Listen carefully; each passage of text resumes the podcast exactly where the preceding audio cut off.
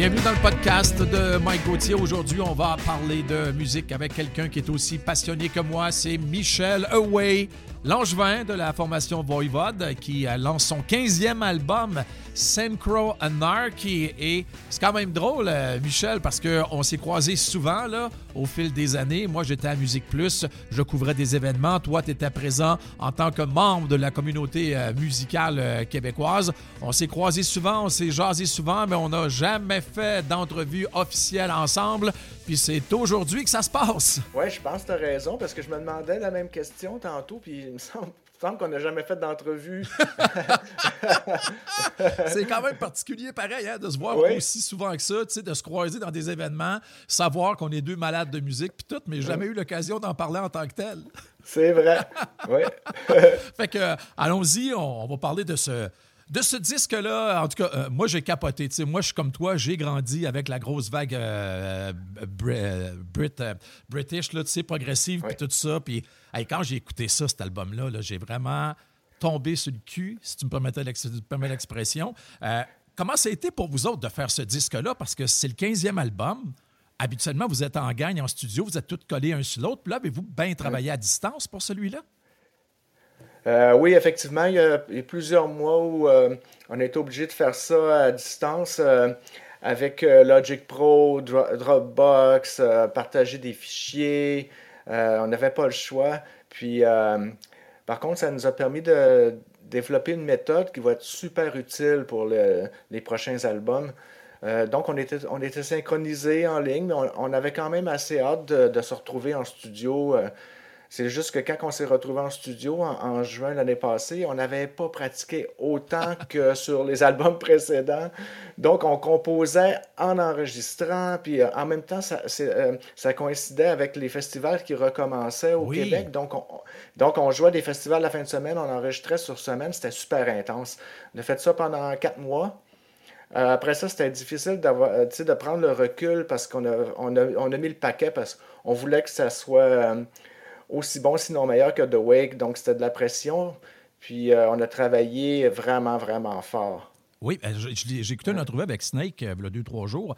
Puis, il disait que c'est quatre mois où tout a été compressé. oui. Euh, à, un moment donné, on s'est mis à faire des spectacles en ligne. Puis, Là, on était au studio Radicar où on enregistre d'habitude, où on, fait des, on, fait les sessions en ligne aussi, où on revisite des albums classiques, tout ça. Puis euh, on, était autour du feu, puis on se disait, OK, est-ce qu'on euh, saute euh, dans, le projet? Ou parce que là, on savait que si on entrait en studio en juin, il fallait remettre les, matrices fin septembre, début octobre. fait que, fallait composer à, travers ça puis jouer des shows en plus. Oui, parce que les paroles étaient loin d'être terminées, les, chansons étaient loin d'être toutes arrangées, puis donc euh, c'est assez intense, puis euh, c'était vraiment difficile de juger après qu'est-ce du résultat, mais les trois premiers simples, euh, la réaction est, vraiment excellente, fait qu'on est un petit peu plus zen là en ce moment. Après 15 albums, là, la nervosité de proposer quelque chose de nouveau, est-ce qu'on la contrôle plus ou c'est tout le temps comme on lance ça dans l'univers, puis on va voir ce qui va arriver? c'est un peu des deux, mais c'est quand même un, peu stressant parce qu'on travaille tellement fort sur les projets, puis euh, quand ça passe un, un, peu à côté, c'est quand même assez décevant, comme euh, je dirais comme dans le temps de Angel Rat Outer Limits, euh, début des années 90, où les gens étaient focusés sur euh, Seattle, le grunge. C'est des albums qui ont un petit peu passé dans le beurre, comme on dit, mais maintenant sont très appréciés. Donc c'est tout le temps, il y a, toujours une crainte d'avoir travaillé super fort, puis que il se passe quelque chose dans la scène musicale qui va faire que l'attention va être dirigée ailleurs donc, c'est toujours un stress. Euh, mais bon, euh, la chimie avec le groupe euh, est tellement excellente qu'on a. Puis la réception de l'album The Wake, qui était quand même assez compliqué comme, comme album, ça, ça, nous a donné un peu de confiance. Puis donc, on, sent qu'avec cette espèce de métal fusion qu'on fait en ce moment, on, sent quand même qu'on s'en va dans une bonne direction qui est appréciée des, des amateurs de Voivode. C'est pas parce que il y avait la pandémie que vous avez enregistré en Mauricie. Je pense que c'est les deux, trois derniers albums que vous avez fait là. je regrette, là. vous avez rien à envier à ce qui se fait, peu importe le studio sur la planète, ça sonne comme ça se peut pas. On dirait que ça a été, c'est plate à dire, mais on dirait que ça a été fait comme d'un gros studio de malade à Los Angeles. oui, ben, c'est-à-dire que le studio est, est, vraiment bien équipé. Francis Perron, c'est un super ingénieur. Oh, oui, il fait un méchant job. Oui, on travaille avec lui euh, depuis le, le, mini-album Post Society, puis on essaie de peaufiner notre son, puis on est en train d'atteindre notre but où on entend les instruments vraiment, là, c'est, le, son est brillant.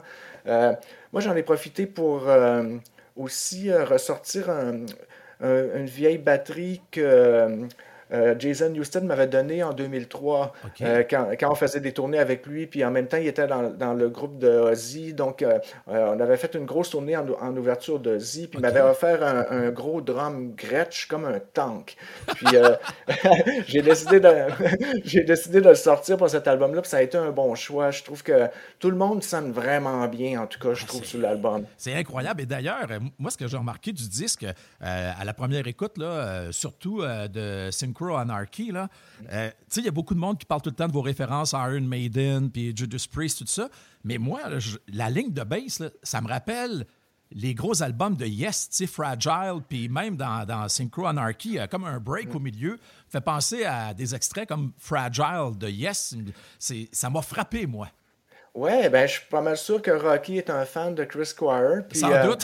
ouais. Puis euh, euh, je trouve que l'interaction entre Rocky puis Chewie, la bass, la guitare, moi j'appelle ça question-réponse. Là, on dirait qu'il y, a un échange de, de notes qui, qui est comme entrelacé, mais en tout cas moi, j'essaie dans, tout ça de, garder la ligne droite puis pas manquer la courbe.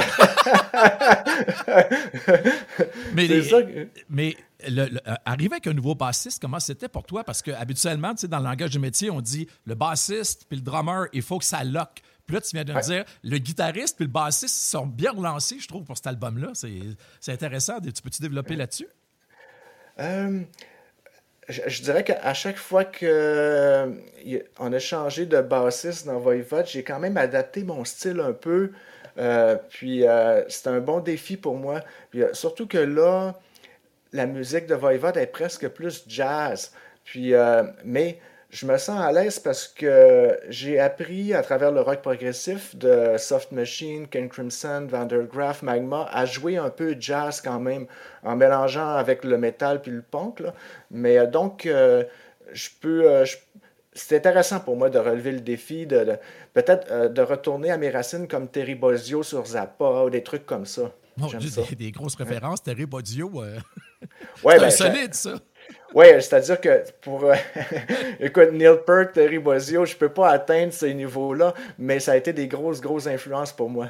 Hey, parlant de Neil Peart, là, quand vous avez fait la tournée avec Rush, là, comment tu t'es senti? à un moment donné, je fais une entrevue avec Ed Robinson là, de, euh, des Bare Naked Ladies. C'était à l'opposé de vous autres au niveau musique, mais il me disait quand on a eu l'occasion de côtoyer des gars de Rush, là, je pense que c'était au Junos, quelque chose du genre, il dit Tel un adolescent, j'ai sorti ma guitare, j'ai commencé à faire le riff de Spirit on the Radio juste pour montrer à Alex Knifeson que je pouvais jouer du Rush. Comment comment as vécu ça, toi, d'avoir un, un, batteur aussi adulé qui pouvait t'écouter jouer de temps en temps lors des shows? Euh, ça, c'était, je dirais que c'était un des stress. J'avais peur que les, euh, les gars de Rush nous observent, euh, mais je les ai pas aperçus ah, pendant les spectacles. Mais il me semble que les autres gars dans le groupe les ont vus sur le côté de la scène à un des spectacles. Mais en, tout cas, moi, j'en ai profité parce que quand j'étais ado, j'écoutais les albums de Rush avec les écouteurs, puis j'essayais de figurer les roulements de batterie de Neil Peart, puis je n'étais pas capable. Je m'étais dit, OK, ça va être le moment ou jamais. Euh, puis là, je, je, me suis installé sur le côté de la scène. À chaque spectacle, j'observais Neil Peart, puis j'étais toujours pas capable de figurer ces roulements de batterie.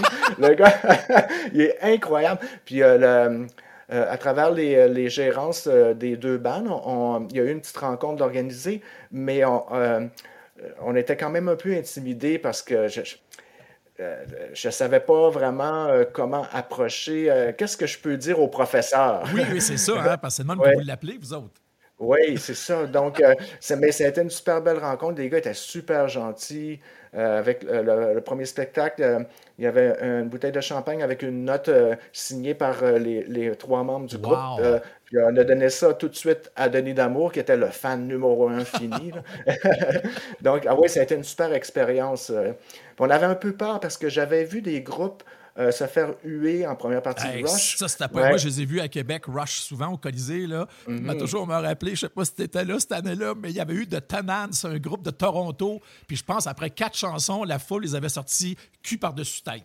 Oui, ben c'est sûr que c'était euh, quand même un stress, mais euh, quand on jouait la, la pièce Astronomie dominée, euh, ben qui jouait beaucoup, ouais, ça jouait beaucoup à Much Music, à Music Plus, MTV, tout ça. Puis donc la, la, foule est devenue plus forte que la musique à tous les spectacles, parce que c'était une, pièce qui jouait beaucoup. Puis donc ça, ça nous a tout de suite mis plus à l'aise avec la situation. Parlant d'astronomie dominée, je vous en parler plus tard, mais vu qu'on est, dans, on est dans le sujet, moi, là, j'ai une question depuis que vous avez proposé ce vidéoclip-là, OK? Mhm. C'est en 89-90 à peu près, ça, Astronomie dominée, je pense? Euh, oui, moi je dirais que c'est en 89. OK. Quand en 92, là, vous avez vu la vidéo de YouTube, là, euh, Even Better Than the Real Thing, est-ce que vous vous êtes dit, mais voyons donc, ils ont-tu vu notre vidéo parce que c'est le même principe de caméra qui tourne? trois ans plus tard, faite par des Britanniques, moi, ça m'a toujours, toujours amené un gros questionnement en me disant, parce que euh, je pense que c'est votre réalisateur qui avait eu l'idée de faire ça. je pense que même euh, euh, Piggy avait été comme tapé en dessous, là, parce que la caméra roulait à un moment donné en dessous. De... Comment ça marchait exactement, le vidéo, pour ça? En fait, c'était une plateforme super haut. dans les airs, moi j'avais peur parce que la, batterie était quand même à une certaine hauteur. Puis c'était Blackie qui était suspendu euh, avec la, tête en bas. puis, euh, euh, donc, c'était pas super évident. Puis, c'est, on avait demandé à Pierre Dalpé s'il pouvait figurer un effet au, qui donnait l'impression que le groupe était en antigravité dans l'espace. Puis, donc, donc, il avait fait toute une, une espèce de, de, machine avec la caméra qui tournait autour de cette plateforme-là. Puis l'effet était vraiment, vraiment c'était super efficace. Parce que moi, je le regardais, je me disais comment ils font? Comment ils font? Comment ils font? J'en revenais juste pas, mais tu regarderas euh, Even Better Than the Real Thing. ah oui, je me YouTube. J'ai fait, ben voyons donc. Puis c'est pas vous autres après, c'est eux autres après qui, vous ont suivi en quelque sorte. Il y avait, euh, il y avait euh, beaucoup de gens qui m'avaient fait, fait, le commentaire dans le temps. Si je me souviens bien, les autres, la caméra passait même entre les jambes de Bono à un moment donné. Où, je, me suis, ben, je me demandais vraiment comment c'était fait aussi leur, leur truc quand même pas pire hein, de savoir que vous avez fait quelque chose à ma YouTube. C'est quand même le fun. Euh, on va l'écouter. J'ai sorti euh, deux, trois extraits de l'album. On va l'écouter un premier extrait là, euh, de Synchronarchy qui était la chanson que vous avez dévoilée récemment. Puis j'ai une couple de questions sur la pièce. On va écouter ça une couple de secondes.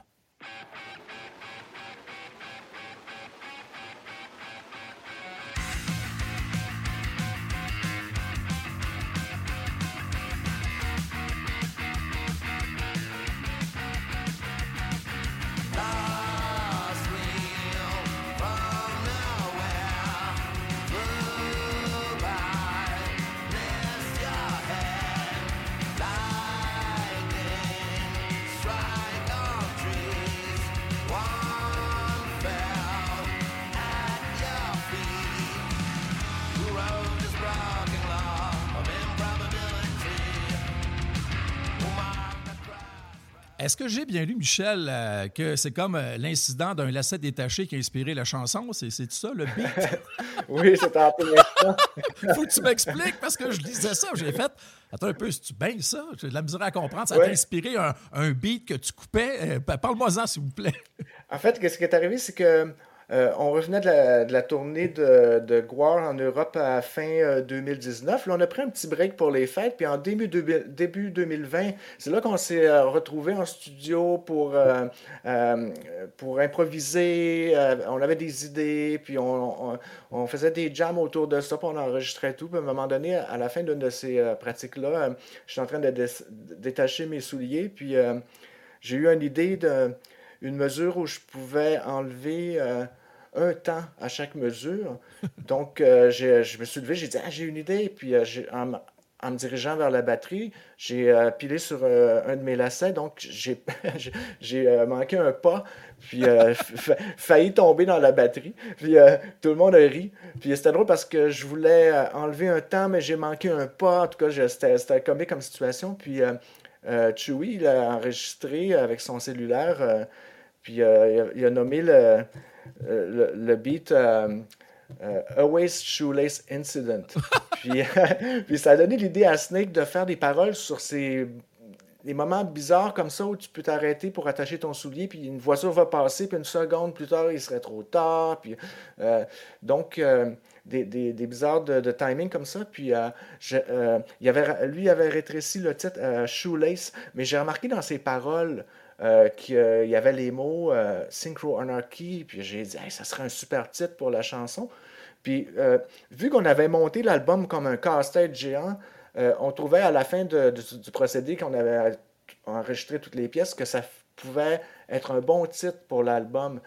puis ça représentait l'album, mais aussi un peu l'atmosphère de la planète sur laquelle on vit en ce moment. Ah, tout à fait, c'est ça. L'anarchie qui est synchronisée pas mal partout. là. Oui, oui. Puis euh, c'est quand même toi encore qui a dessiné la, la pochette de, de, de l'album.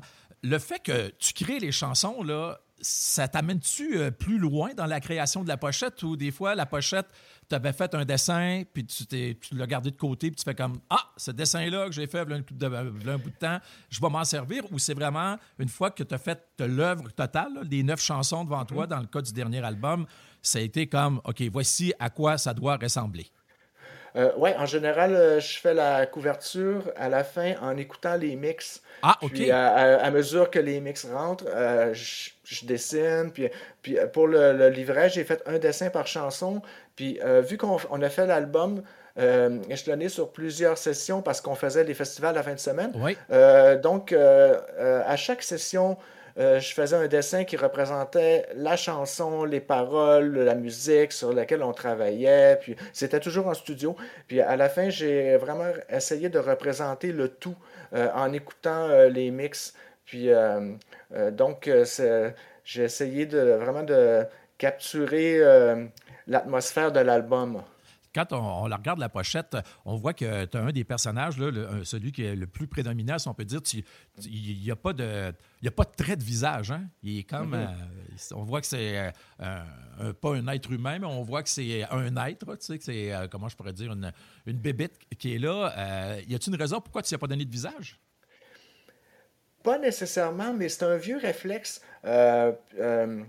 puis euh, je l'ai fait pour Nothing Face, mais ça, ça vient vraiment là, de quand j'étais jeune.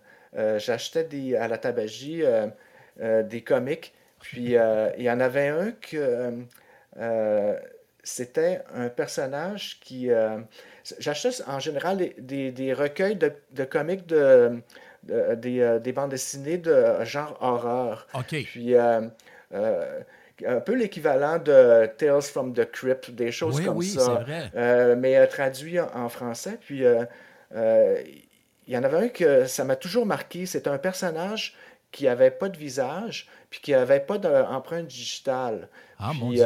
puis donc, ce, personnage-là m'a toujours marqué. Je l'ai redessiné super souvent. C'est un personnage en film noir avec un chapeau, un, comme un, manteau euh, de pluie un peu, puis euh, en tout cas, puis euh, mais pas de visage, puis ça m'a juste marqué. Mais tu as mis des visages aux espèces de, morceaux de météorites qui rentrent sur la, la, planète, si on peut dire, que tu as créé sur la pochette. en général, avec le, les, les, les, albums avec la nouvelle formation, j'essaie de représenter les quatre membres du groupe. Donc, je l'ai fait sur Post Society, je l'ai fait sur Post Society, sur The Wake, euh, puis euh, euh, je l'ai fait sur le nouvel album aussi. je voudrais parler un peu de la. Comment vous. Est-ce que ça amène souvent des discussions quand ça vient le temps? Là, vous aviez neuf chansons. Quand c'est le temps de choisir l'ordre des chansons, ou ça se fait pas mal mhm. bien? Il y en a un qui est meilleur, pas meilleur que les autres, mais qui a, une bonne oreille pour dire voici le, le, casse-tête qu'on vient de faire, voici les morceaux qui cadraient bien ensemble, de la façon dont je vois les neuf chansons. Alors, je dirais que le meilleur là-dedans, ça serait le notre guitariste euh, Chewy, qui ah aussi, euh, oui, euh, lui est bon pour non seulement composer, mais aussi arranger, puis figurer le tout, là, puis c'est qu'est-ce qui devrait être la première pièce de l'album, puis donc, puis la dernière, puis ça c'est intéressant parce que pour le, la première pièce du prochain album, la progression d'accords au début, euh, c'est la même progression d'accords qui euh, finit l'album euh, de Wake. Mais je ne sais pas si c'était vraiment pensé d'avance ou en tout cas, c'est mais ça fait du sens que cette pièce-là, Paranormalium, devienne la, pièce qui ouvre l'album. Ben, je l'ai justement là. On va en écouter, on va écouter le, début, puis on va pouvoir en discuter un peu.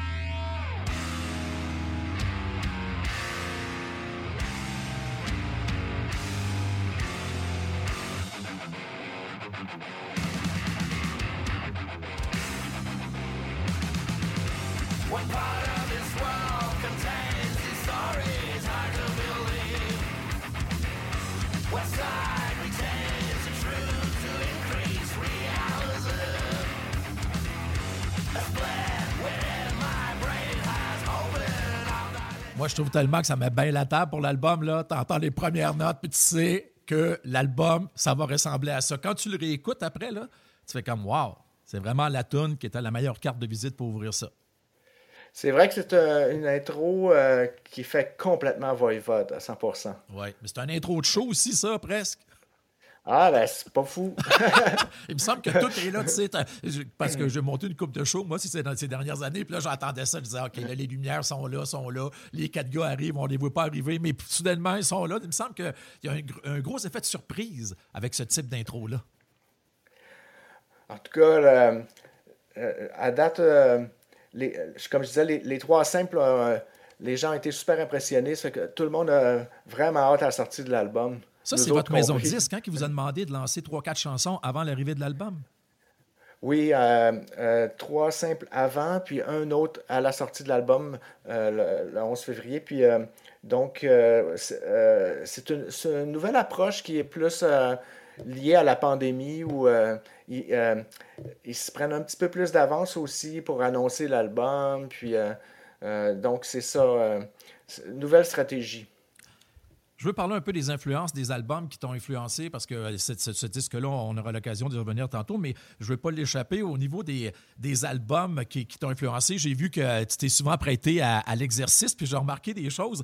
Puis, en rapport avec les Beatles, ce qui revient souvent, tu nommes souvent comme la première période des Beatles, alors que les gens qui font de la musique comme vous autres, très recherchés, très structurés, puis très cérébral, vont parler d'Abbey Road, puis Sgt. Peppers, puis euh, Revolver. Puis toi, ce qui revient souvent, tu te dis, moi j'aime euh, I Saw Her Standing There, puis Hard Day's Night. J'aime le film Hard Day's Night. C'est pourquoi c'est cette période-là que tu, sembles apprécier plus pas, chez les Beatles?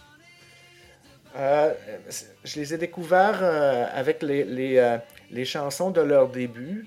Puis euh, c'est plus tard, euh, c'est-à-dire que j'ai eu de la misère à, vraiment embarquer dans l'album bleu qu'on appelle. oui, oui. Euh, j'étais plus. C'est ça, j'étais plus dans l'album rouge.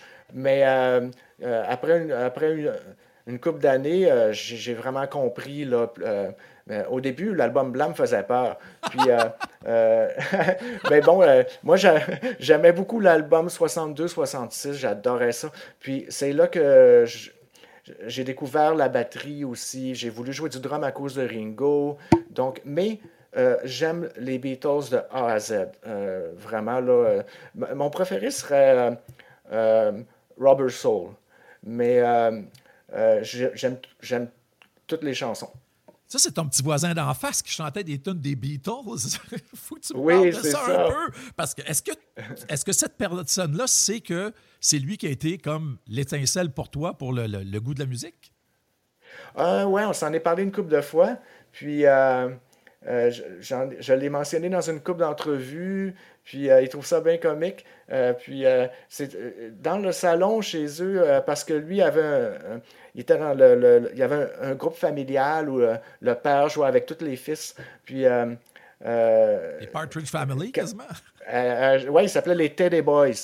puis puis c'est ça, donc la première fois que je suis allé dans leur salon où tous les instruments étaient montés, euh, je suis tout de suite tombé en amour avec la batterie. Euh, y la même batterie même que, Ringo, la Ludwig, là, comme euh, grise C'était très, très... Ouais, c'était très semblable. Je pense que c'était une imitation de, la batterie à, Ringo, si je me souviens bien. Puis je, je, me souviens que je je trouvais que les cymbales ressemblaient, à des secoupes volantes. J'aimais ça. Euh, donc, mais, c'est ça, c'est que le problème, c'est que son grand frère avait caché les baguettes. C'est là qu'on a décidé de couper ses baguettes de poule pour, euh, jouer pour que je puisse jouer de la batterie. Euh, il était en furie. mais ça a été. Puis c'est ça, lui, il avait toute la collection des, des vinyles de Beatles. Puis à partir de là, j'ai connu d'autres trucs comme les Rolling Stones. Puis euh, tout de suite après Kiss, ça m'a mené à quelque chose de plus euh, hard rock avec Led Zeppelin, puis euh, Deep Purple. Puis ça a été un, enchaînement. Ensuite est arrivé le punk, puis grâce au, magazine Rock and Folk qui était à la bibliothèque de la ben Polyvalente. Euh, j'apprenais euh, qu'est-ce qui se passait, nouveau mouvement punk. Je trouvais que le, look des, des, gars était complètement futuriste, mais ça m'a pris du temps avant de, de mettre la main sur les albums des, des Sex Pistols, les Dames, les Stranglers. Il n'y avait pas vraiment ça à Jonquière. OK. Un des, euh, on est quasiment des, des, jumeaux cosmiques de musique dans les albums qu'on aime beaucoup.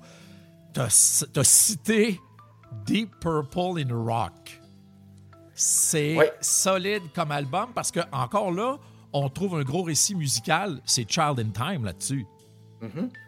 Euh, moi, ça m'a profondément marqué euh, parce que je connaissais euh, Kiss, Alice Cooper, j'essayais de jouer ça à la batterie, puis à un moment donné, le, nouveau chum à ma soeur qui arrive avec un, Nova SS, un, char sport, des cassettes 8 pistes. Il, avait, là, il dit Hey, check, tu veux-tu faire une ride Il met sa musique-là. puis il y avait, je vais toujours m'en rappeler, euh, Deep Purple in Rock, Led Zeppelin 2, puis Uriah Heep, euh, Demons and Wizards. Ah, mon Dieu, Puis, euh, puis il, a, mis ça pendant qu'on se promenait, mais c'est le Deep Purple qui me... là, je me suis dit, aïe, aïe, aïe, j'ai du chemin à faire. Quand j'ai entendu, entendu la... c'est ça qu'il y a une pace, qui, il y a une pace ouais. pour jouer de la batterie, là. C'est encore un de mes batteurs préférés. À lui, c'est vraiment... Vous êtes un peu semblable, hein? Vous n'êtes pas des gars qui vont être très flamboyants, mais qui vont être très efficaces? Bien, euh, moi, qu'est-ce que j'aime euh, dans les, mes batteurs préférés, euh, Clive Bird, Aaron Maiden, Filthy Animal Taylor, The Motorhead, c'est qu'ils font la bonne affaire à la bonne place. Oui. j'ai tout, tout, le temps, je, me suis toujours concentré là-dessus. Même a des groupes que j'aime, que les, la, euh, les, les, les, gens à la batterie sont pas super bons, mais ils font la bonne chose à la bonne place. C'est un talent. Puis, euh, donc, j'ai appris beaucoup de ça, de, ben, que ce soit Van ou les Sex Pistols ou euh, c'est Iron Maiden. Ou, c'est, puis, c'est un, c'est un goût que j'essaie de développer aussi. Ah oui? ouais. Ben, c'est-à-dire que souvent, si je me fais dire par un producteur que ah, le roulement que tu fais là, euh, c'est pas nécessairement euh, bon pour qu'est-ce qui se passe autour, je vais faire attention. OK. Ouais. Mais c'est particulier. Hein? Je voyais une entrevue de Dave Grohl qui parlait de vous autres puis qui disait euh, Michel, sometimes can be, uh, can be uh, very, uh, very fucked up when you play drum. Dave Grohl, ça l'avait fasciné comment Voivode et parce que lui, il a fini par vous voir en show. Il y a un de ses chums que vous avez à New York, puis il a fait Hey, il y a un band du Canada qui est incroyable. Et son chum t'a monté parce que lui, il habitait dans le coin de Washington. Puis lui, il a commencé à écouter ça, puis il a fait comme OK. Puis quand il vous a vu live, il a dit My God, c'est encore pire, c'est encore plus fucké. c'est quand même pas pire quand tu réussis à impressionner. Ben, Dave Grohl, aujourd'hui, tout le monde dit waouh, waouh, waouh, mais tu sais, ce gars-là, il vous a connu bien avant d'arriver dans Nirvana. Ça, ça doit être particulier pour vous autres. Oui, il venait nous voir à Washington, puis moi j'allais le voir quand il venait avec Scream au Fofun. La première fois que je l'ai vu avec Scream au Fofun, il était très jeune, il devait avoir 18 ans, je ne sais pas, mais c'était déjà le meilleur batteur que j'avais jamais vu. Donc, je suis allé le, serrer la main après à l'arrière-scène, puis c'est là qu'il me disait qu'il connaissait Voivode là, sur, le bout de ses doigts, puis qu'il serait capable de jouer n'importe quelle pièce à batterie. Puis il disait, euh, oui, il disait, au début, je pense, il dit, au début, je pensais que tu allais du hi-hat à la ride quand ça te tentait n'importe où. Puis il dit, à un moment donné, je me suis rendu compte que c'était tout calculé. Et là, j'ai poigné de quoi. Là, je disais, oui, oui, effectivement, tout est calculé, c'est vrai. J'ai un, ouais. Puis euh, c'est ça, euh, c'est un peu la, moi, dans une pièce, j'essaie tout le temps d'avoir un bout sur la ride, un bout sur la yacht, puis un bout sur les tomes pour changer la dynamique des, euh, euh, des bouts de la chanson. Wow! Puis euh, aussi Van der Graaf Generator qui revient souvent dans tes influences. C'est-tu Peter Hamill ou c'est tout le, le, band au complet? Parce que souvent, Peter Hamill a comme pris l'intérêt a pas mal été sur lui. Là. Oui, ben, en fait, c'est c'est tout. C'est le band, mais aussi la batterie, la façon que Guy Evans, il il fait toujours, euh, il va mettre euh, le, coup de snare un temps plus tard que tu, euh, que tu pouvais imaginer en, écoutant les premiers accords. Ou, il surprend toujours. Puis j'ai appris beaucoup à, travers lui. Mais Peter Hamill, c'est une inspiration au niveau de euh, en tant qu'artiste indépendant. Lui, euh, tout de suite, euh, c'est ça, tout de suite, il a acheté l'équipement de studio à Peter Gabriel, puis il a commencé à se produire lui-même, former son propre label, faire la comptabilité. Je le suivais parce que j'étais dans, le fan club, le fanzine, puis toutes ces affaires-là. Puis, puis j'ai fini par, il y a trois ou quatre ans, quatre ans, parce que Voivod a gagné un prix de magazine prog à Londres de Visionary, Visionary Award ça s'appelait. Puis euh, Peter Hamill était là, puis euh, il me parlait en français. J'étais hein? vraiment impressionné. Ouais, il était super fin. Euh, cette soirée-là, je, je, je, suis allé chercher le trophée, puis j'étais honoré d'autant plus que l'année d'avant, c'était Van qui avait gagné le trophée Visionary Award de, de Prong Magazine. Puis, donc, j'ai rencontré cette soirée-là Peter Hamill, euh, puis euh, Carl Palmer. Euh, puis, ouais, puis Steve Hackett. Ben, Donc, je, ouais, T'avais 14 ans soudainement? Encore là, j'étais un petit peu muet. mais, c'était cool parce que c'était au, au, Shakespeare Theatre à Londres. C'était la grosse affaire. Est-ce que tu as été surpris de temps en temps en assistant à des événements, même des regroupements, des, des, événements de, de musique, puis il y a quelqu'un qui est venu te voir qui fait comme J'aime beaucoup Voivode. T'as fait OK, attends un peu. Lui, il sait qui je suis et qui nous sommes? Euh, c'est des gens de, Ça me surprend quand c'est des gens de scènes différentes. Comme euh, déjà dans les années 80, il y avait euh, Thurston Moore qui, ah qui, était, ouais, qui, qui aimait beaucoup Dimension Trust. Puis là, j'ai vu au fil des années, disons, le guitariste du groupe Slint, qui est comme un bizarre de groupe post-punk angulaire alternatif, en tout cas. Puis euh, le, guitariste a souvent le chandail de Voivode. C'est quand même un band assez légendaire. Puis euh, ça, ça me surprend beaucoup. Et parlant de chandail, tu es vraiment quelqu'un qui tripe sa musique parce que la majorité des photos de promo que j'ai vues de toi, c'est souvent des chandails. J'ai vu les Beatles, euh, Van der Graaf, je pense, la plus récente session de photos, tu portais Van der Graaf, je pense, c'est ça? Oui. C'est ça. en général, en général j'essaie de commander mes chandails sur les sites officiels pour, euh, les, pour euh, vraiment supporter les groupes que j'aime. All right. Est-ce que tu t'affichais un peu adolescent par le biais des, des, T-shirts des bandes que tu aimais? Oh, euh, malheureusement, dans les années 70, il n'y avait pas vraiment ça dans les centres d'achat à Jonquière. C'est plus quand j'ai commencé au début des années 80 à faire du pouce pour aller voir les spectacles au Spectrum où j'allais au magasin Rock en Stock, ben puis des trucs comme ça. Puis là, c'est là que j'ai commencé à, acheter des chandails heavy metal, puis euh, euh, hardcore, puis des trucs comme ça. Mais euh, les années 70, j'avais probablement un chandail de Kiss. parce que j'étais dans le Kiss Army. ah oui? ouais, oui. j'étais un gros, gros fan de Kiss. C'était ton premier show de Kiss? Ben, premier show de Kiss, c'était un show réunion parce que j'étais trop jeune dans les années 70 pour aller sur le pouce à, Montréal ou à Québec. Puis euh, donc, euh, euh, c'était au niveau des, des vinyles. Puis, mais je, tout de suite, début de, la polyvalente, peut-être même un petit peu avant ce, secondaire, je, dessinais Alice Cooper puis Kiss, puis à l'école, puis euh, là, tout à coup, il fallait que je dessine Kiss puis Alice Cooper pour tout le monde dans la classe. C'était ça mon devoir. mon premier show que j'ai vu au Forum, moi, mois d'août 1979, Dynasty de Kiss. Mon premier show à vie au Forum.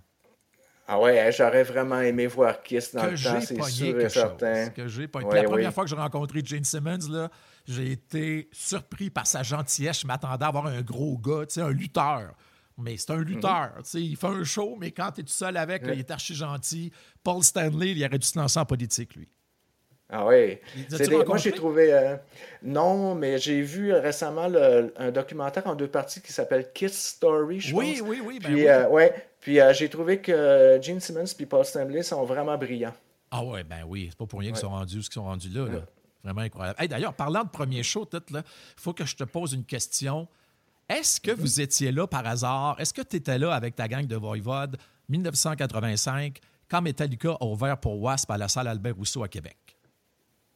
Euh, non, mais je l'ai vu au Spectrum. Ah, OK, tu l'as vu au Spectrum. Oui.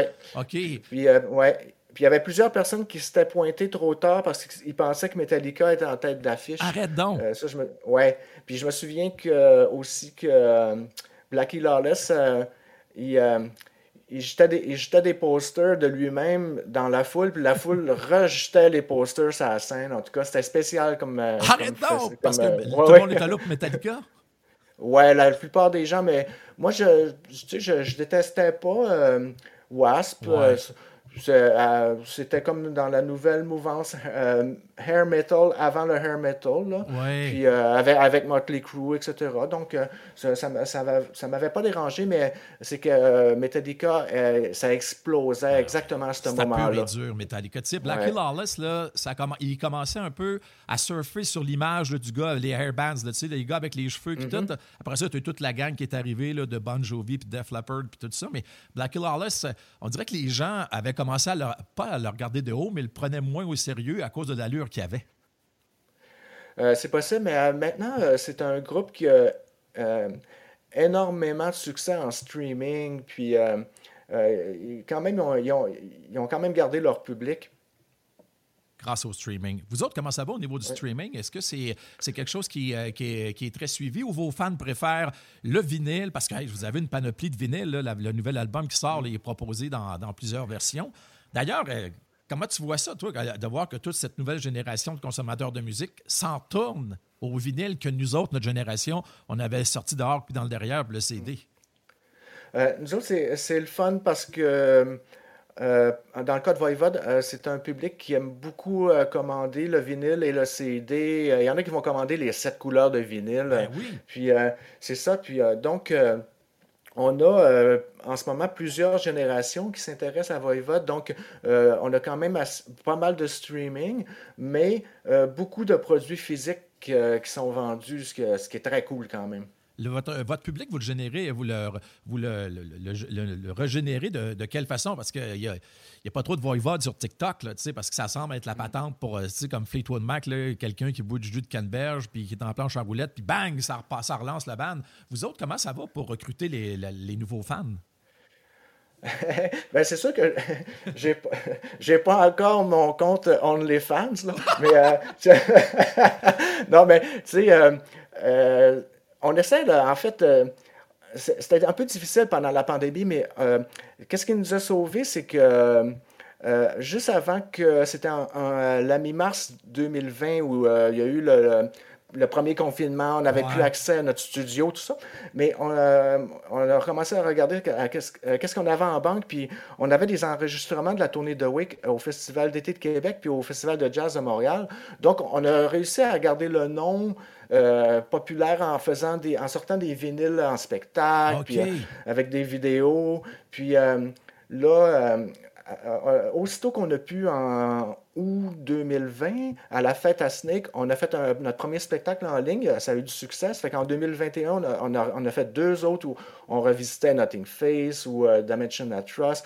Donc, on essaie de, tout le temps de travailler pour que le nom soit évident, à présent. OK. Puis, c'est ça. Puis cette année, à, part le, nouvel album, il y a beaucoup de rééditions qui vont sortir. C'est des trucs sur lesquels j'ai travaillé l'année passée. J'en ai profité vu que j'étais à la maison. Donc, le catalogue de MCA, le catalogue de Noise, maintenant sur BMG, ça va tout ressortir en vinyle, en coffret. Puis euh, on a aussi le film We Are Connected qu'il faut qu'on finisse cette année. Euh, puis euh, l'année prochaine, c'est le, le 40e. Oui, c'est ça. va, ouais, ça fait qu'il va avoir un livre. Puis on va essayer de travailler sur une espèce de meilleur succès de Voivod. En plus que c'est le, le, 20e anniversaire de l'album qu'on avait fait avec Jason Houston en 2003. Oui, ouais. Ça fait qu'on va le ressortir en CD, en vinyle. Donc, c'est ça notre, notre truc à nous autres, c'est de toujours, toujours travailler, travailler sur Voivod. Moi, ça fait 39 ans que j'ai dédie ma vie à Voivod. Donc, euh, je, puis euh, euh, ça porte fruit dans le sens que on est de plus en plus populaire. C'est vraiment génial. ça fait, ça fait. Moi, je viens de la radio commerciale, hein, fait qu'il faut qu'il y ait du hype tout le temps autour de quelque chose quand je parle. hey, Voivod, là, c'est cinq décennies, là. 80, 90, 2000, 2010, 2020. Quand vous avez commencé, là, la gang de chum au début, là, ça allait arrêter quand, Voivode? Est-ce que c'était éternel ou comment? C'était quoi votre vision que vous aviez à part de dire, all right, on va pouvoir voyager, on va pouvoir faire de l'argent, puis faire ce qu'on aime le plus au monde, créer des chansons? Oui, je vais toujours me rappeler le, le fameux souper où il a fallu que je dise à mes parents que je lâchais l'université, la science, pour à, cause que je voulais euh, euh, être dans un groupe heavy puis toute, la patente. c'est pas drôle. Puis euh, non, mais en fait, ça me semblait. On était super disciplinés. on essayait de pratiquer chaque soir, mais c'était difficile pour moi d'envisager une carrière internationale à long terme parce qu'on parlait à peine anglais, euh, on venait du Saguenay, puis euh, je me souviens d'avoir vu euh, Enville en première tournée de Iron Maiden pour la tournée Number of the Beast au Colisée de Québec. Puis je me souviens d'avoir pensé, non seulement on ne sera jamais aussi populaire qu'Iron Maiden, mais on ne sera jamais populaire comme Enville où on va pouvoir ouvrir pour Iron Maiden. Puis finalement, on a ouvert pour Iron Maiden, Judas Priest, Motorhead, Dio, tous mes héros, Ozzy. Euh, mais c'est à la sortie de Warren Payne en 84. C'est là que j'ai décidé de lâcher l'école parce que je me suis rendu compte que il y avait un certain impact sur la nouvelle scène avec Metallica, Slayer, Megadeth, Testament, euh, euh, l'album Warren Payne de Voivod. C'était un, super bon timing. Puis Testament, anyway, il y en avait d'Exodus, ça finissait plus. Tout le monde sortait leur album en même temps, leur premier album. Puis c'est là que je me suis rendu compte qu'il y avait une possibilité. puis, mais au début, je, jamais j'aurais pensé que 39 ans plus tard, là, je te parlerais encore de, de Voivode au présent. Là, tu, fou. tu parlais de, de Anvil tantôt. Là. J'ai entendu dire d'une entrevue, à un moment donné, ils ont été joués comme trois, quatre soirs d'affilée à Jonquière. Vous êtes allé les voir à tous les soirs. Puis le chanteur s'est quasiment rappelé de vous autres quand vous l'avez recroisé des années plus tard. Oui, euh, à Wacken, euh, euh, festival, gros festival en Allemagne, en 2010, je pense qu'on partageait la scène avec eux autres. Ça s'appelait The Canadian Attack. Ben oui, parce qu'Anvil, c'est un groupe canadien, il faut, faut, le dire. C'est ça. Puis moi, je les aime beaucoup, eux autres. Puis on s'est croisés plusieurs fois puis, depuis ce temps-là. Puis euh, euh, Lips, le chanteur-guitariste, m'a dit Oui, oui, je me souviens de vous autres assis à la table, euh, direct en avant de la scène, tous les soirs. Il se souvenait de, nous autres. Puis il savait qu'on, nous autres, notre petite gang, on avait formé Voivode après. Puis il, est très, très au courant. Wow, c'est quand même pas pire qu'il se rappelle de vous autres. C'est quand même impressionnant, même.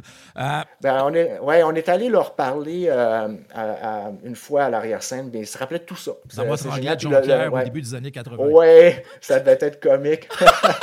mais comment ça, avait joué 3-4 soirs à la même place parce que c'était comme la tournée des clubs dans le temps, puis ils s'installaient d'une ville et ils restaient là? Ils restaient là toute la semaine, puis euh, même la fin de semaine, ils faisaient deux spectacles par soir, imagine. Puis c'était des longs sets, là. Puis euh, ouais, toute la semaine. Puis il y avait eu euh, euh, plusieurs groupes d'Ontario qui étaient venus qui, qui m'avaient beaucoup marqué. OK. Le 25 juin 1983, d'après setlist.fm, c'est votre premier show que vous aviez donné. C'est-tu dans ces eaux-là ou il n'avait fait une coupe avant aussi? Parce que moi, je vois que c'est au Centre culturel de Jonquière, 25 juin 1983. Ça a-tu du bon sens? 27 euh, juin 83, c'était à la place Niki Toutagan. OK. Euh, oui, puis c'est là où on a fait le show du 35e anniversaire de Voivode en 2018 au même endroit. Puis c'est là aussi qu'ils ont installé une plaque commémorative pour Voivode. Puis euh, euh, le, spectacle du centre culturel était en janvier 84. En euh, janvier puis, 84. puis, puis c'est les, les, pratiques qu'on avait faites pour ce spectacle-là de janvier 84. c'est ça qu'on avait envoyé partout pour essayer d'avoir un contrat. Puis ça nous a donné le contrat de, pour Warren Payne.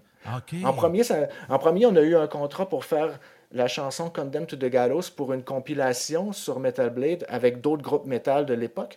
Euh, puis euh, la, réaction a été bonne, puis ils nous ont envoyé un contrat pour un album. Ça fait qu'on a emprunté 500 pièces chaque de la mer à Snake. puis euh, on est allé en studio de 3-4 jours, je me souviens plus, à, à, La Terrière, un studio qui s'appelait Le Terroir. OK. Puis, ouais, puis donc, c'était quelque chose qui était bas budget, là, mais euh, ça a toujours. Euh, c'est un, ça a fait la job. Ah oui, c'est devenu comme une espèce de classique de, du, du, du, trash metal, disons. la mère à Snake, là, elle croyait en vous autres. Elle m'appelait à tous les mois quand j'étais à Musique Plus. Tu sais, je faisais Fac 57, des nouvelles. Là. Puis elle m'appelait à tous les mois pour me donner des nouvelles.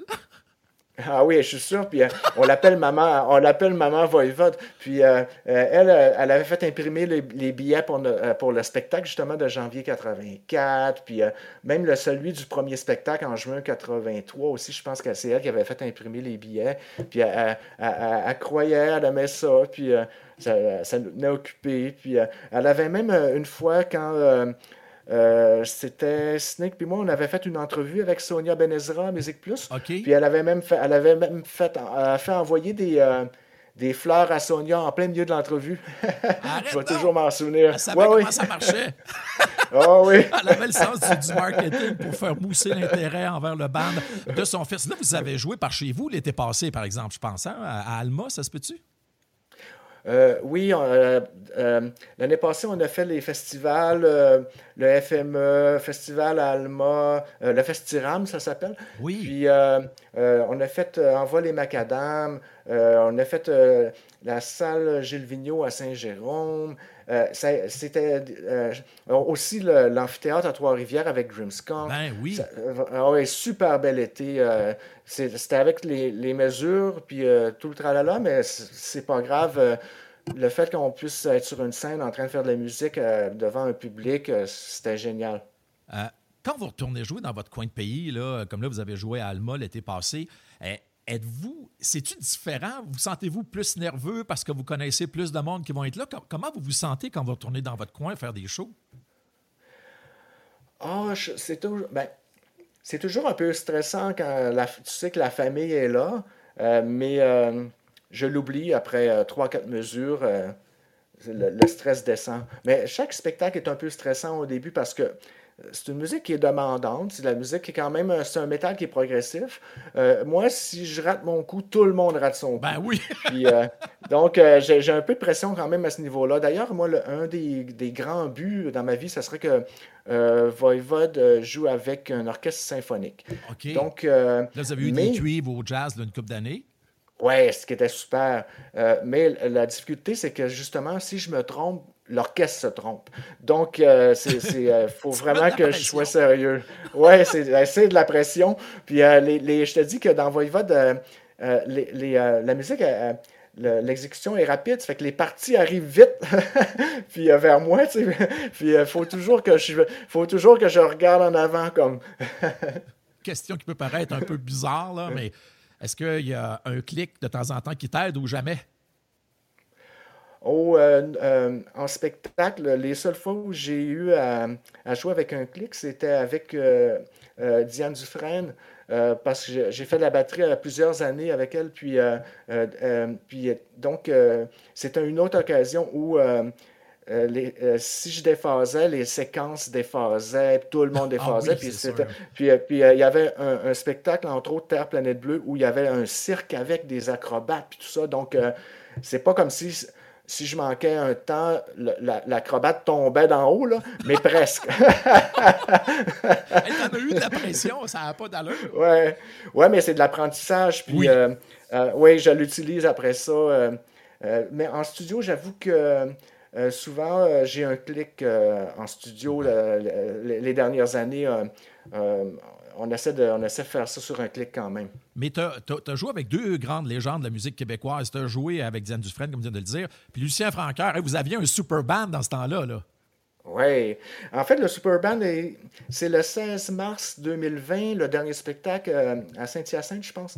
Euh, oui, c'est ça. Puis euh, le lendemain, tout était fermé.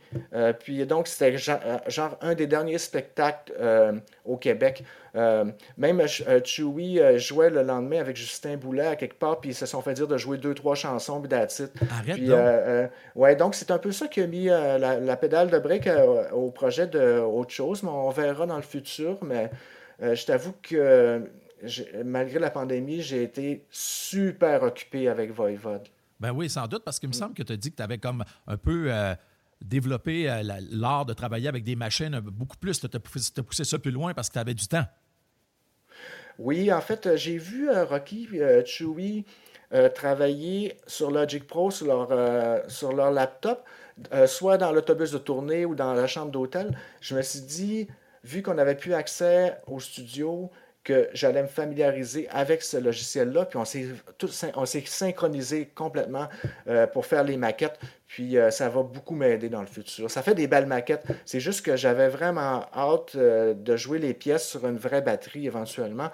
Puis il y avait des difficultés aussi. Disons que je faisais beaucoup de, air drumming pendant que je programmais la batterie pour, être sûr que j'allais être capable de le rejouer. C'est, au niveau des vitesses que c'est difficile parce que ça peut être ou un peu trop slow ou un peu trop vite pour faire de la double euh, double bass drum. Euh, donc, euh, c'est ça. mais ça quand même, ça nous a fait avancer beaucoup, beaucoup pendant que. pendant qu'on était en confinement, mais je me suis rendu compte par après, en lisant les entrevues, qu'il y a beaucoup de groupes qui ont fonctionné comme ça, comme Moist ou Billy Talent ou Danko Jones. tout le monde avait un peu peur du résultat. Finalement, ils se sont rendus compte qu'il y avait moyen d'avancer à distance. J'ai aussi entendu dans une des entrevues que tu as accordées ou que, que, j'ai lues ou je l'ai entendu, mais tu disais là, on avance en âge, puis peut-être qu'à un moment donné, la scène, on va en faire moins, mais on va jamais ralentir de créer un studio. Oui.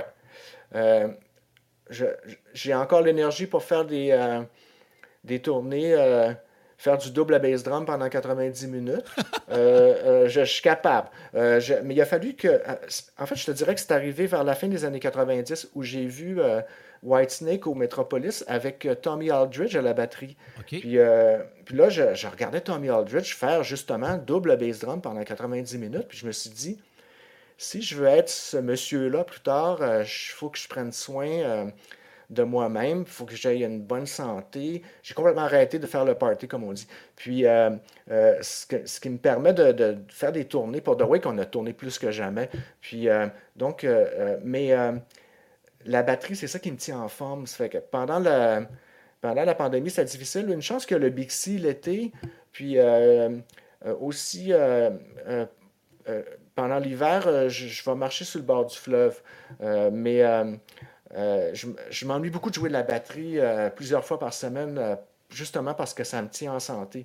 Puis aussi, c'est un, puis aussi, c'est un exutoire pour les vieilles anxiétés que j'ai toujours eues vis-à-vis la guerre, des trucs comme ça. Surtout que c'est revenu, c'est revenu dans les nouvelles beaucoup ben dernièrement. oui, c'est ça. Donc, c'est vraiment la batterie qui, qui me sert de presto. Ah oui. Ben, as-tu l'occasion de pratiquer en, masse euh, quand même ou euh, tu peux, où tu habites, tu peux pas euh, avoir un drum puis répéter ou faut-il aller dans un local absolument? Il faut que j'aille dans un local, mais il y a. il y a des endroits où tu peux louer à l'heure, tout ça, puis ça aide beaucoup. Puis, une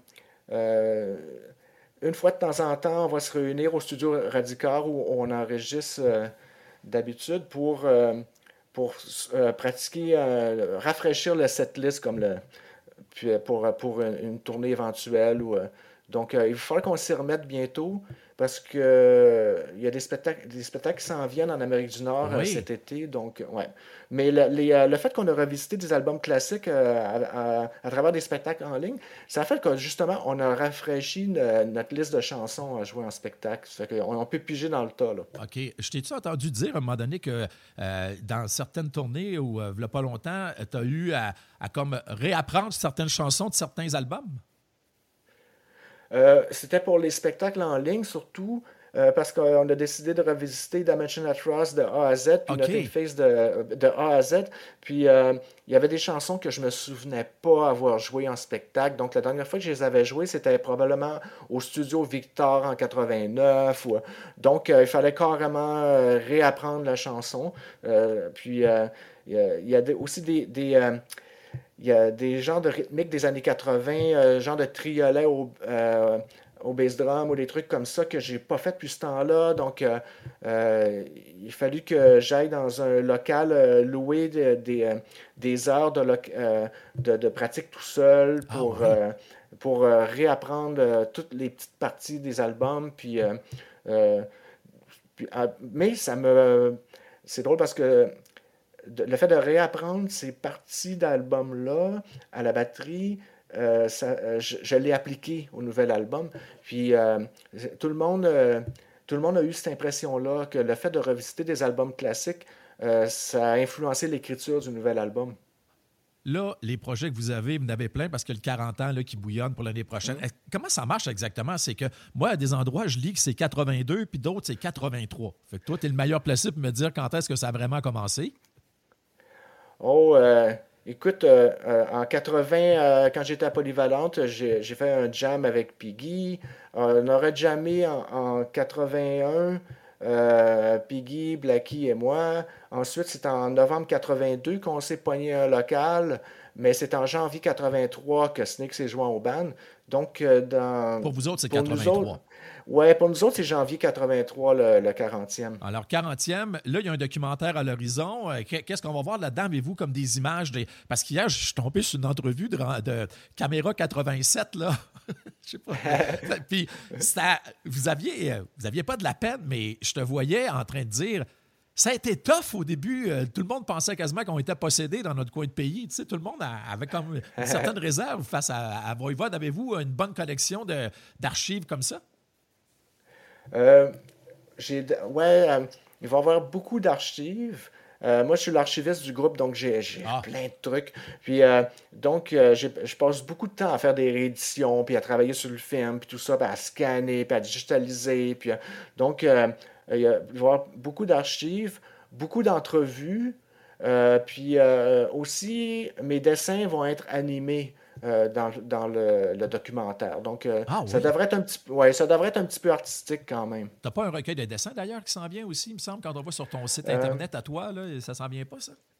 Oui, pendant la pandémie, j'ai commencé un, magasin en ligne, awayartpress.com, où je peux, ouais, donc je peux rendre mes publications d'art disponibles à travers ces sites-là. Puis ça m'a vraiment, ça m'a tenu vraiment occupé, où je J'envoie des livres partout sur la planète euh, chaque semaine. Puis, euh, euh, donc, j'ai un recueil, puis une espèce de, de comic aussi. Puis là, je travaille sur un nouveau recueil qui est un peu la suite du premier. Qui, en fait, c'est des dessins de tournée.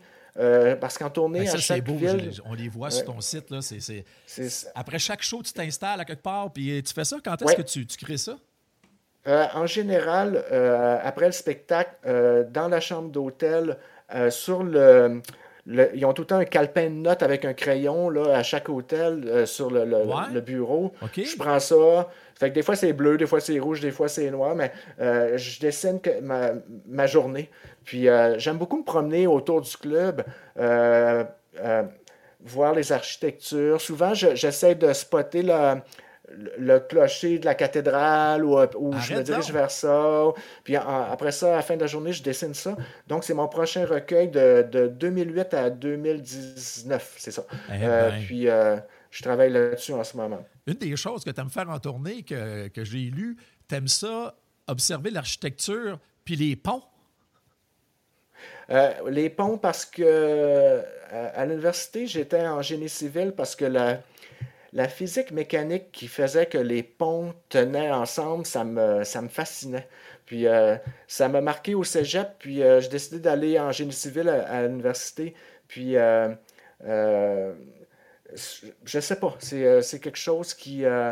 même, je me souviens de, du du fameux pont qui, qui au vent, euh, commence à vaciller de plus en plus fort, puis qui tombe. Euh, c'est un film qu'on voyait en physique euh, au cégep. Puis c'est des trucs qui m'ont marqué. Puis le fameux pont d'aluminium de l'Alcan au Saguenay, qui, qui, est un endroit où on aimait beaucoup aller. Puis je sais pas, j'avais l'intérêt pour, pour qu'est-ce qui fait tenir la tour Eiffel ou les ponts. Eh ben. ouais. Puis euh, l'architecture aussi, là, quand tu es en tournant en Europe, tu dois te gâter pas mal. Oui, surtout, euh, il y a des églises euh, d'anciens pays d'Europe de l'Est que c'est complètement fascinant. C'est comme, c'est comme Cosmos 1999 ou, ou l'Odyssée de l'espace. Ouais, ça se voulait futuriste. Puis euh, je, prends beaucoup de photos, puis euh, ça va être dans mon recueil aussi. Je, euh, je, je, prends des photos, je dessine, puis aussi je collectionne les, les affiches de, nos spectacles partout. Il y oh en a des super belles. Il y en a qui se donnent la peine de faire des belles affiches punk metal. Donc, je, suis en train de les scanner pour finir mon recueil, justement. Wow. Et puis, pour ça, tous ces recueils-là, tu disais que tu es l'archiviste du band. As-tu bien des choses que tu as collectionnées quand vous avez commencé dans votre région? As-tu, mettons, les, les, encore l'article qui vous était dédié dans un hebdo régional dans le coin de, de Chicoutimi-Jonquière? As-tu gardé ça pas mal? Oui, j'ai gardé tous les, euh, les articles dans les magazines, les journaux. J'ai tout ça. C'est sûr que les, maintenant, euh, depuis 83, ça a beaucoup jauni, là, mais euh, j'ai tout ça. C'est archivé. puis les affiches de spectacle, euh, j'ai tout ça. Euh, mes dessins originaux euh, de, des premiers logos de Voivode. J'ai ah, encore, mes quatre premières, j'ai encore les quatre premières peintures de, des, quatre premiers albums de Voivode jusqu'à ce que je, je, fasse un switch à, l'art digital. Puis. Donc, ouais, j'ai tout ça. Eh bien, as-tu les posters des premiers shows que vous avez donnés là-bas à, à, Jonquière puis tout ça? As-tu ça? Oui, oui, j'ai ça. Puis Éventuellement, je vais probablement faire un don, tout ça, peut-être à Archives nationales, ou je sais pas, je vais, y penser. C'est une belle histoire. Puis en terminant, euh, Michel, euh, on va vous souhaiter votre premier prix, euh, Félix. J'ai lu ça dans la presse, mais moi, ce que je trouve le fun avec vous autres, là, je ne me ferai pas d'amis en disant ça, mais il me semble qu'on vous a rarement entendu dire Ouais, c'est tough, les gens nous parlent pas beaucoup. Tout ça. Il me semble que Voivode, vous avez tout le temps été comme omniprésent dans, dans les médias. Puis si vous l'étiez moins, c'était comme ben on est conscient qu'on a un style musical différent aussi de ce qui se fait au Québec. Oui, exactement. C'est que je sais que même si, euh, disons, sur Angel Rat, on faisait une musique qu'on ça se voulait un petit peu plus commercial. C'était encore un peu trop bizarre pour jouer à la radio comme Chaume puis tout ça. Donc, on est conscient quand même que c'est une musique spécialisée. Puis, euh, mais euh, on est chanceux d'avoir un, un public qui est super loyal. Oh oui. Puis, euh, donc, on n'a pas à se plaindre. Puis, euh, euh, les, dernières années, c'est plusieurs générations qui ont commencé à s'intéresser à Voivod. Ça fait que ça, ça remplit les salles. Puis, la dernière tournée pour The Wake, toutes les salles étaient pleines. Puis des places comme Budapest, il, fallait qu'il bouge, il fallait qu'il bouge le, spectacle ah dans une plus grande salle. Ouais, oui. Puis donc, on a un momentum, puis on en profite grandement ces dernières années. Merci infiniment. On aurait pu parler pendant des heures et des heures. On est trop maniaques de musique, tous les deux. On aime trop ça. Merci infiniment de ton temps. Puis bravo encore pour cette belle carrière. On va célébrer les 40 ans l'année prochaine. Puis on va surtout écouter le disque Psycho euh, Anarchy qui, est, maintenant disponible. Puis euh, merci de m'avoir invité. Puis euh, je me, croise les doigts pour euh, un, espèce de prix hommage à Voivode à, la disque éventuellement. Ben, on vous le souhaite énormément parce que vous le méritez. Salut bien, Michel, encore une fois, puis merci. Merci, à bientôt.